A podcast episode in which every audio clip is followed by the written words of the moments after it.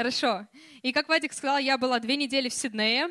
Там было очень классное время, и я знаю, что вы смотрели на прошлом собрании э, видео Донны Крауч, и она очень сильно ждет времени здесь, она приедет со своей дочкой.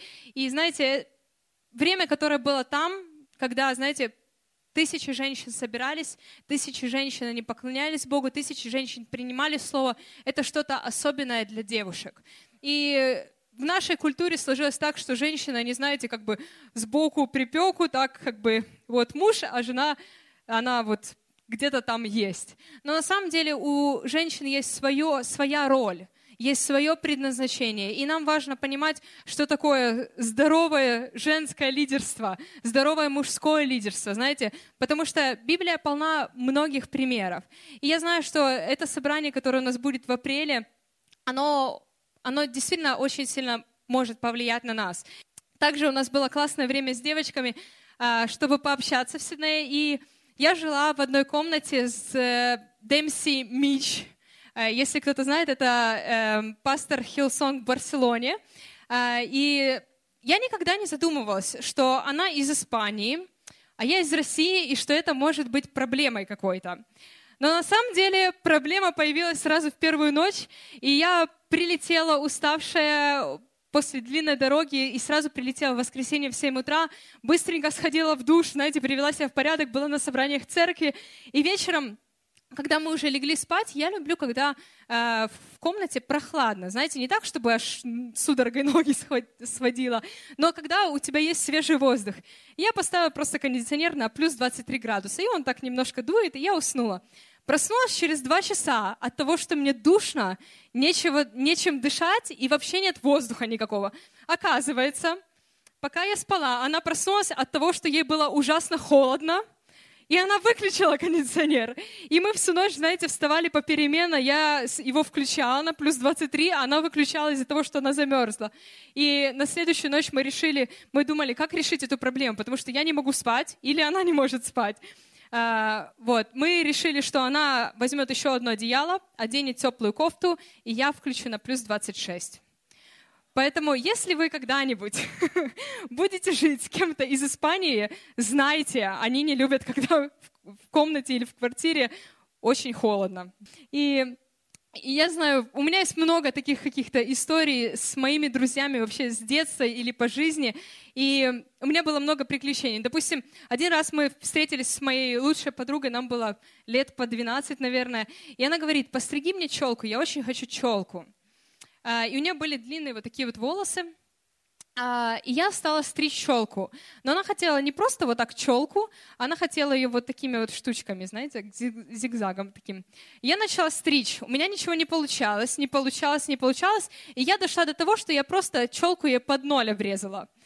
И я ей ничего не говорила, потому что я, я, я не знала просто, как ей сказать. И она такая, ну, нормально получается, что-то коротко. И она не видит себя в зеркало. И я такая, да, нормально, нормально. И у нее, у бедной, мне так стыдно было, но у нее отрастала эта челка еще очень долго. Вот. Потом, эм, когда я стала чуть постарше, мне было лет 13-14, мы тоже собирались с подругами, и знаете, нам как бы нравился какой-то парень каждый, и мы узнавали как-то телефоны, но, естественно, в 13-14 лет ты никому не скажешь, что тебе кто-то нравится, но ты можешь позвонить. И мы звонили попеременно и просто молчали в трубку. Один раз дошло, что они там кричали, папа его кричал, что мы вызовем полицию и там, в общем, найдем вас. И мы все равно продолжали звонить, и я думаю, слава Богу, я выросла. Или же я знаю, что у многих были истории, когда э, вы в детстве там на какой-то праздник, 8 марта, день рождения мамы, вы идете, знаете, такой бригадой подруг, э, друзей рвать цветы на клумбу я не знаю, здесь, есть, как бы, здесь есть такое. Я росла в Киеве, и мы ежегодно на 8 марта ходили рвать ландыши или тюльпаны на клумбы. И на клумбах, знаете, вот как после нашествия ничего не оставалось, зато каждая мама была с букетиком. И нам это очень нравилось. И также я так благодарна Богу, что э, до свадьбы э, мы с Вадиком, мы, знаете, мы не просто были влюблены друг в друга, но мы также строили дружеские взаимоотношения друг с другом. И потом, знаете, влюбленность, она после свадьбы через несколько месяцев куда-то ушла. улетела, и осталась любовь, да. Отлично. Ну, я тебя, в общем, люблю. И, э, кстати, в нашей стране тоже есть э, один символ дружбы, э, очень интересный символ. И это, конечно же, сырок дружба. Кто бы подумал? Это ворона и лисица с сырком дружба. В общем, они дружат. Я не знаю, почему у нас нет как бы других каких-то памятников, но это реальный памятник э, с сырком «Дружба». Это единственный памятник дружбы, который есть в нашей стране. И я думаю, что нам нужно что-то изменить в этом плане. И я бы хотела сегодня проповедовать о старой доброй дружбе. И не о сырке, слава Богу, но, но о дружбе. И знаешь, на самом деле можно подумать, что дружба — это какое-то более детское слово там, мы спрашиваем у детей, с кем ты дружишь в садике, или есть ли у тебя друзья в школе. Но на самом деле дружба очень важна в жизни каждого человека, независимо от нашего возраста. А, я просто посмотрела пару а, цитат или пару высказываний, которые говорили а, великие люди, знаменитые люди. Например, Аристотель говорил, дружба довольствуется возможным, не требуя должного. Марк Аврелий – Люди рождены, чтобы помогать друг другу, как рука помогает руке, нога ноге и верхняя челюсть нижней. Я не знала, что так можно говорить, но Марк Аврелий знал. А, Бенджамин Франклин сказал, брат может не быть другом, но друг всегда брат. И знаешь, у меня есть в жизни друзья, с которыми мы уже больше 10 лет вместе, эм, с некоторыми уже около 20 лет с детства. Я знаю их как облупленных. Мы были с ними в самые такие, знаете, э, горячие моменты, в самые, ну, моменты, когда тебе просто плохо, когда тебе очень хорошо разделяли с ними радость, разделяли с ними какие-то э, обстоятельства, вызовы, и это очень здорово, потому что это все, наоборот, скрепляло нас, а не разъединяло. И даже сейчас, когда мы, может быть, с некоторыми из них живем в разных городах, мы все равно, знаете, можем встречаться с ними, полгода не видеться, встречаться, и у нас такое чувство, как будто мы виделись только вчера и разговаривать о чем-то, и, знаете, нет никаких-то пауз. Но если спросить у обычного человека вот на улице, задать ему вопрос, а есть ли у тебя настоящие друзья? И многие, они, они задумываются.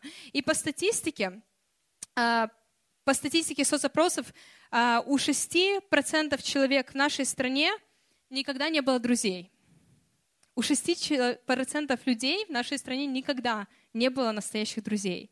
И, знаете, сейчас популярны соцсети, и ты можешь добавлять, там, у тебя может быть сотни или тысячи друзей, которых ты вообще не знаешь, никогда не видел. Но, но все равно среди них нет настоящих друзей. Хотя вроде бы они и есть, но их и нет. И сейчас мы больше сфокусированы на своей картинке в Инстаграме, на своей картинке в Фейсбуке, ВКонтакте, и это гораздо проще, чем фокусироваться на реальных взаимоотношениях друг с другом, потому что они, они гораздо сложнее, чем просто, знаете, поставить лайк или написать комментарий какой-то. И они сложнее, потому что если э, тебе не, не нравится, что тебе говорит друг, ты не можешь просто нажать заблокировать его в реальной жизни, и все. Но их строить сложнее. Э, в Библии также говорится много о дружбе, о настоящей верной дружбе. И есть так много примеров о настоящих друзьях, которые, знаете, жертвовали своей жизнью ради других. А, в притчах 18 главе, 24 стихе написано, «Кто хочет иметь друзей, тот и сам должен быть дружелюбным, и бывает друг более привязанный, нежели брат». Знаешь, дружба не появляется просто из-за того, что у нас есть родственные связи. И я знаю, что а, Допустим, у нас есть Катя и Оксана, Оксана Дегтярь. И знаете, они для меня пример дружбы между сестрами. Они сестры, они друг друга знают с детства, они живут вместе, и они очень классные подруги, они просто сестры. Но дружба, она не зависит от того, состоишь ты в родственных связях с кем-то или нет. Она формируется по-другому. А, она не зависит от того, ставишь ли ты лайки или комментируешь фотографии, но знаешь ли ты сердце своих друзей? Знаешь ли ты их личность? Какие они? А, друг способен помогать тебе достигать высот в твоей жизни или сделать ее полной страданий и боли. Притча 13 глава 20 стих. «Кто общается с мудрыми, сам станет мудр, а спутник глупцов попадет в беду». И я вспомнила поговорку, что друзей не выбирают. Но на самом деле друзей выбирают, потому что именно мы можем принимать решение, с кем общаться и с кем не общаться. Мы можем принимать решение, кто на нас будет влиять и кто на нас не будет влиять. Мы можем открывать сердце тем людям, которые, знаете, которые поднимут нас, которые дадут нам какой-то толчок или, может быть, в глаза скажут горькую правду, но это будет правдой, чем которые будут больше эгоистичны и сконцентрированы на себе, и, знаете, будут просто лицемерно нам что-то говорить. И это от нас зависит, с кем мы строим свою жизнь, с кем мы идем по жизни плечо о плечо. И я благодарю Бога, что в моей жизни есть а, есть настоящие друзья, знаете, которые в моменты, тяжелые моменты они были рядом, а, в какие-то радостные моменты они были рядом. А, и также, знаете, есть так много историй, когда я просто не знала бы, куда мне идти, если бы не друзья, если бы не самые лучшие друзья. Кому мне можно было доверить это, если не самые близкие друзья? И у меня также были друзья, знаете, с которыми я попадала в неприятности постоянно. А, и обычно, вот если задуматься, в неприятности ты не попадаешь один. Есть обязательно еще кто-то, с которым ты думаешь, а пошли вместе сделаем это. И вдвоем же веселее, и ты куда-то вляпываешься обязательно. Но на самом деле лучший друг, особенно когда это парней касается, это просто, знаешь, ты не, ты не знаешь, где ты можешь оказаться вечером, когда ты с ним выходишь гулять утром. И знаешь, э, с друзьями, с, с друзьями, которые плохо на тебя влияют, ты можешь иногда очнуться в своей жизни и не понимать, как ты сюда попал, как тебя сюда занесло, что ты вообще здесь делаешь. И, скорее всего, у тебя были люди вокруг тебя, которые просто тебя направляли туда, которых ты слушался, совет которых ты слушался, и ты просто шел по этой дороге и очутился в этом месте. И в Иоанна 15 главе, 15 стихе написано, «Я уже не называю вас рабами, ибо раб не знает, что делает господин его, но я назвал вас друзьями, потому что сказал вам все, что слышал от отца моего». Знаешь, я уже говорила, что в Библии есть а, много примеров дружбы. Но самый большой пример, самый лучший пример дружбы — это Иисус Христос.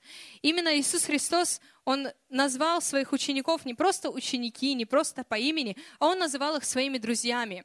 Они жили вместе три года, они знали друг друга, они были, знаете, в кораблекрушениях каких-то, в разных э, испытаниях, когда э, они шли далеко. И это были 12 мужчин. Я вообще не знаю, как они такие разные могли ужиться вместе. Наверняка это было не очень просто, но они были друзьями.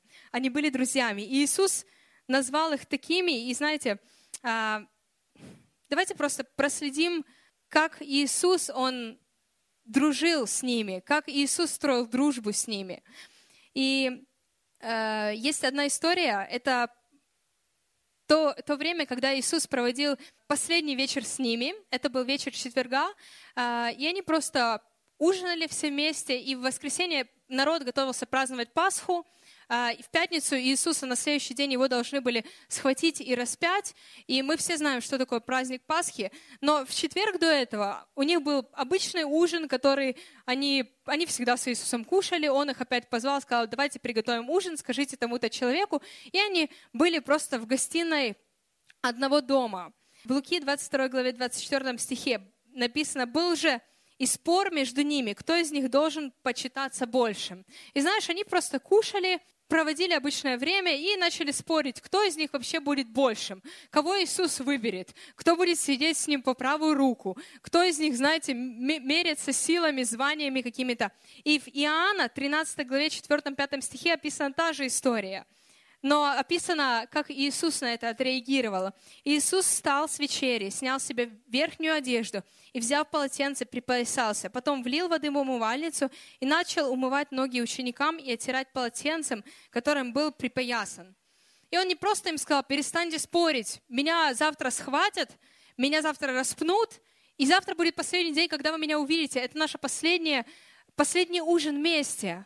Но он встал, ничего не говоря, встал, взял полотенце и начал мыть им ноги.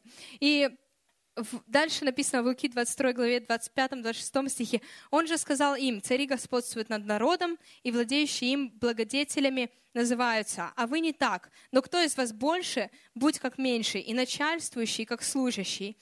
И знаешь, я думаю, в тот момент, когда Иисус встал, а, пошел, налил воды, в тот момент все споры прекратились, и все ученики затихли, потому что никто не ожидал от него, что он встанет и будет мыть им ноги. И в то время был обычай у людей. А, на улицах было очень грязно, и люди, они ходили просто, у них были а, обуты в подошвы, просто перевязанные веревками, привязанные к ноге. И они ходили по пыли, а, шел дождь, это все было грязь, какие-то отходы на улицах, они ходили долго, поэтому их ноги были натертыми, э, сожженными солнцем и так дальше. И это были мужские ноги. А, и Иисус, он просто взял воду, полотенце и начал мыть им ноги. И в тот момент не было, вообще в то время были какие-то слуги, которые на входе они мыли ноги людям, просто чтобы человек заходил уже с чистыми ногами.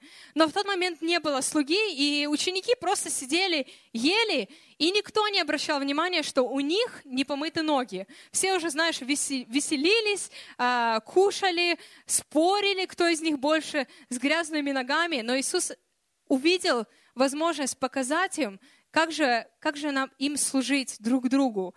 И Он послужил им. И если мы служим друг другу, знаешь, это всегда помогает дружбе.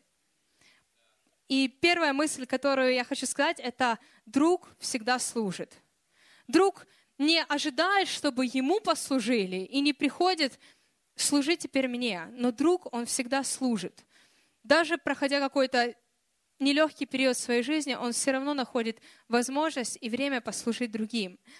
Иногда мы удивляемся, почему у нас нет друзей, Возможно, мы просто не служим кому-то. Возможно, мы просто не, знаете, не убираем какую-то свою гордость и просто служим человеку тем, в чем он нуждается. Иисус не должен был служить им. Наоборот, на следующий день его распяли, но он уделил момент тому, чтобы помыть ученикам ноги. И в эту пятницу у нас была лидерская команда э, с пастором Гарри Кларком.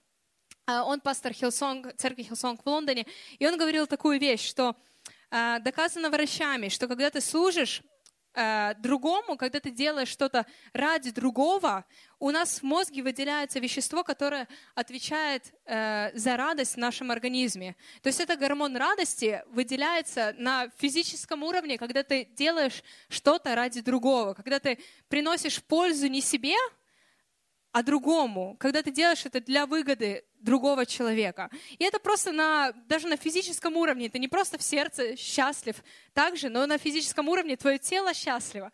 И если ты хочешь быть лучше, служи больше. Если ты хочешь иметь больше друзей или вообще, чтобы у тебя были друзья, служи больше. Если ты хочешь иметь радость, служи больше. Потому что это просто даже физически у тебя будет радость в твоем теле, в твоем организме, в твоем голове. Вторая мысль. Друг всегда любит. Если мы посмотрим на несколько стихов выше в Евангелии от Иоанна, а, первый, второй стих 13 главы, «Перед праздником Пасхи Иисус, зная, что пришел час Его перейти от мира сего к Отцу, явил делом, что, возлюби, что возлюбив своих сущих в мире, до конца возлюбил их. И во время вечери, когда дьявол уже вложил в сердце Иуде Симонову Искариоту предать Его, он, дальше мы читали эти стихи, он, э, он мыл ноги ученикам. И для меня было всегда э, сложным понять, почему Иисус, зная, что Иуда предаст его, он также мыл ему ноги. Он знал, что в эту, в эту ночь Иуда пойдет, ему заплатят 40 монет, но он все равно мыл ему ноги. Он все равно его продолжал любить. Он все равно служил ему так же, как всем остальным ученикам. И его Иисуса называли другом грешников, потому что он проводил время с обычными людьми, которые были не идеальные, которые были несовершенные, которые были грешные, которые, может быть, ошибались. Знаете, с простыми людьми. И он из-за того, что он с ними был, из-за того, что он имел вот эти взаимоотношения с ними, их жизни менялись. И мы можем сколько угодно говорить, так неправильно, это не пойдет, да ты опять это сделал, ну ты сам виноват, ты уже двадцатый раз наступаешь на одни и те же грабли в своей жизни. Но, но людям сложно измениться, когда они чувствуют себя осужденными, а не когда им дают шанс. Иисус был другом грешников, потому что он самым, знаете, вот самым последним грешником, он вставал, протягивал руку и поднимал их из-за своих взаимоотношений с ними, из-за своей дружбы с ними, из-за того, что он был открыт к ним. И Иисус не требует, чтобы мы были идеальными. Иисус вообще от нас ничего не требует. Но, знаешь, я верю, что мы можем достичь кого угодно в своей жизни, просто строя с ними взаимоотношения. Не осуждая их, а давая руку, подавая руку в любой момент жизни. Не осуждая, не поворачиваясь спиной, но всегда давать еще один шанс, еще одну попытку, всегда быть рядом, всегда поддерживать.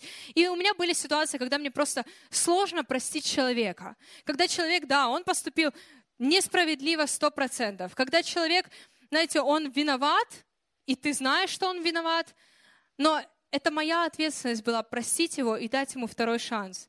И одна из моих подруг, знаете, мы, мы очень многое прошли вместе. И я делала что-то неправильное, она делала что-то неправильное, но мы до сих пор вместе, и мы очень близки с ней, именно потому что мы давали друг другу еще один шанс.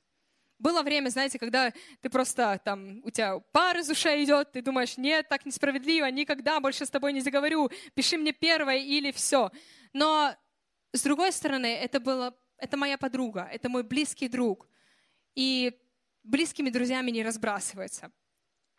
Э, в Иоанна 15 главе 13 стихе в современном переводе написано, «Никто не может полюбить больше, чем тот, кто отдает жизнь свою за друзей своих».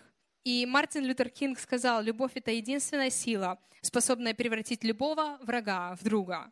Поэтому любовь когда мы служим, когда мы поднимаем, когда мы верим, она может превратить даже врага в нашего друга.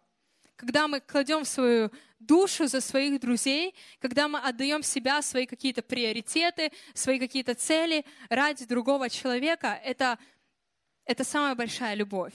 И если ты будешь шаг, делать шаг навстречу, служить людям, просто делать первый шаг навстречу, знаешь, у тебя будет так много друзей. И Третья мысль. Друг открыт во всем. Возвращаясь к Иоанна 13 главе, 6 стиха, подходит к Симону Петру Иисус, и тот говорит ему, «Господи, тебе ли умывать мои ноги?» Иисус сказал ему в ответ, «Что я делаю, теперь ты не знаешь, а уразумеешь после».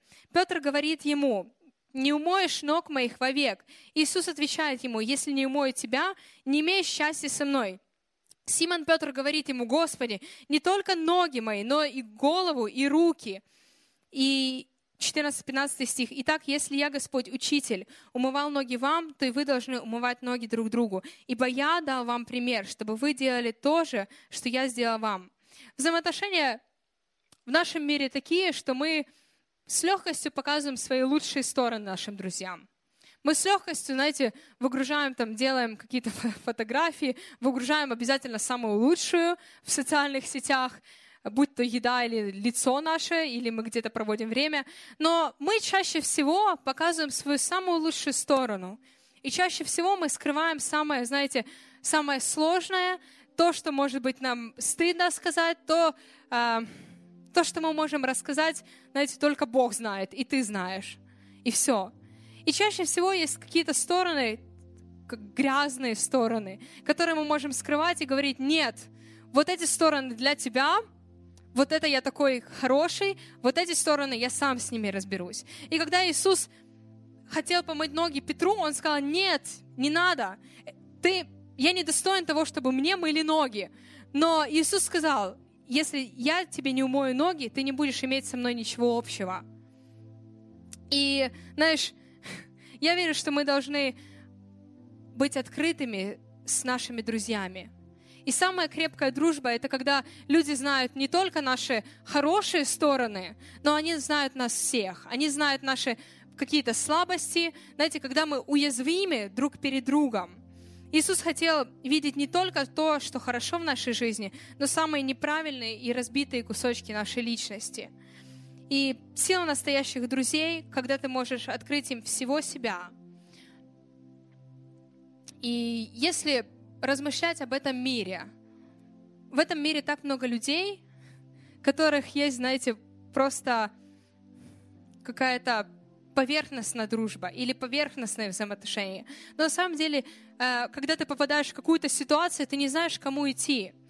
И мы были эм, во время рождественских праздников, мы приезжали к одной семье, и у этой семьи, э, у них трагедия в их семье.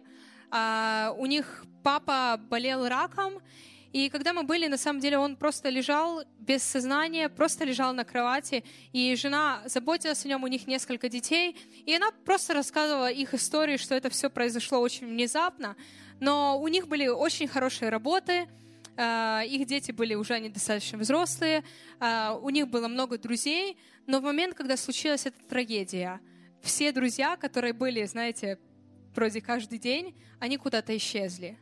И чем больше продолжала действовать эта болезнь в его теле, тем меньше становилось людей, которые способны были поддержать, которые способны были просто привести продукты или просто даже поговорить. Их становилось все меньше и меньше. Она говорит, я вас вообще не знаю, но вы приехали. И вы гораздо ближе, чем те друзья, которые, которые всю, всю жизнь были друзьями, но в самый тяжелый момент их просто не оказалось рядом. Они просто ушли и живут своими жизнями. И знаешь, я верю, что дружбой, не безразличием, служением друг другу мир, он увидит Иисуса. Иногда ты не можешь подойти к человеку и сказать, Иисус тебя любит, или там... Хорошо, иногда это неуместно. Человек не поймет просто этого. Но через наши взаимоотношения, через наши отношения друг к другу, через наши отношения в церкви, через нашу дружбу, через то, как мы служим друг другу, виден Иисус, видна Его жертва, видно то, как Он служил.